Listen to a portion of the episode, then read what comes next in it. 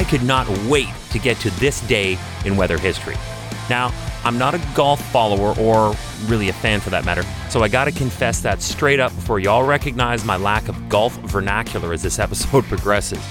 Hi, I'm Chris May, writer, producer, and host of This Day in Weather History, now in its second year from the Weather Network in Canada. I do love a good how did the weather affect a game played with metal sticks in an open field story. So here we go, day one at the 1986 U.S. Women's Open Golf Tournament. On this day in weather history, it was the first day of the U.S. Women's Open in Dayton, Ohio. On the surface, you'd think, okay, but this year, everything that could go wrong did go wrong, with the weather and otherwise natural phenomena playing a central role in this being remembered as one of the craziest golf tournaments ever to take place anywhere at any time on Earth. Golf purists might remember that Open for the Monday playoff between eventual winner Jane Geddes and Sally Little. But for those who attended or read about it afterwards, it was dubbed the Murphy's Law Open by writer Gary Nuhn of the Dayton Daily News.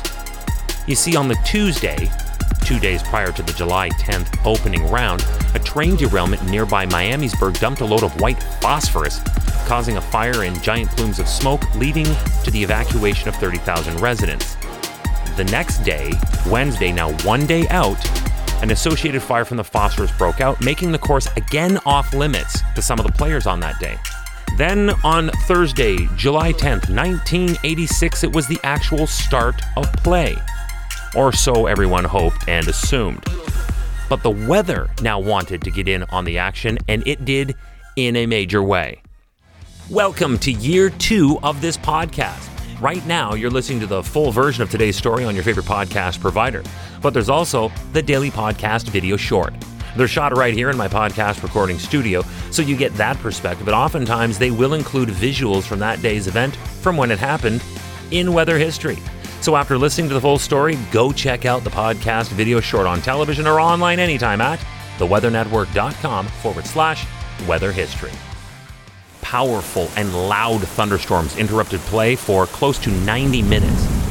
Remember what I said earlier off the top about a game played in the wide outdoors with metal sticks? This was only just beginning.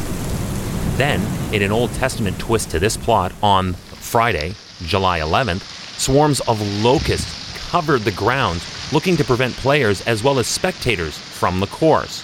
Surely Saturday would bring a break in the madness. Nope. On Saturday, July 12th, 1986, a, get this, 4.5 magnitude earthquake was rumbling in a nearby county and could be felt in Dayton, which suffered minor damage and some loss of electricity.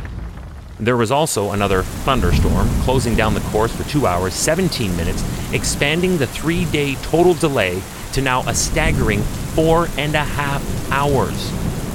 It was beyond ridiculous now.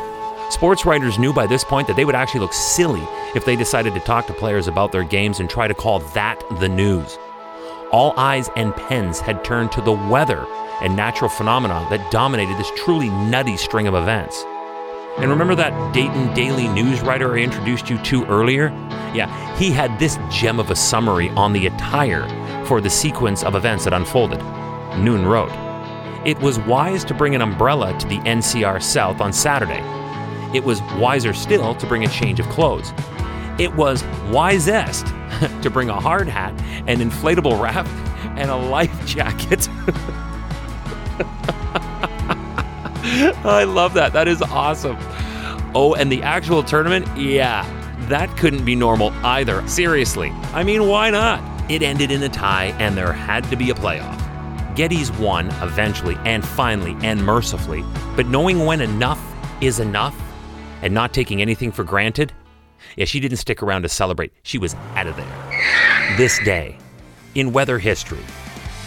Tomorrow is July 11th, and for this, we're going back to 1961.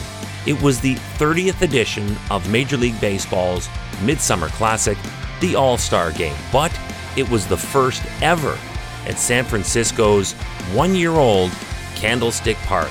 Not a lot of people like to play there because of the confusing winds and the different microclimate that seem to be just there at Candlestick Park. I'll tell you all about that tomorrow and how strong the wind got and how it messed up the game for the National League. Right here on this day in weather history with me, your host, Chris May.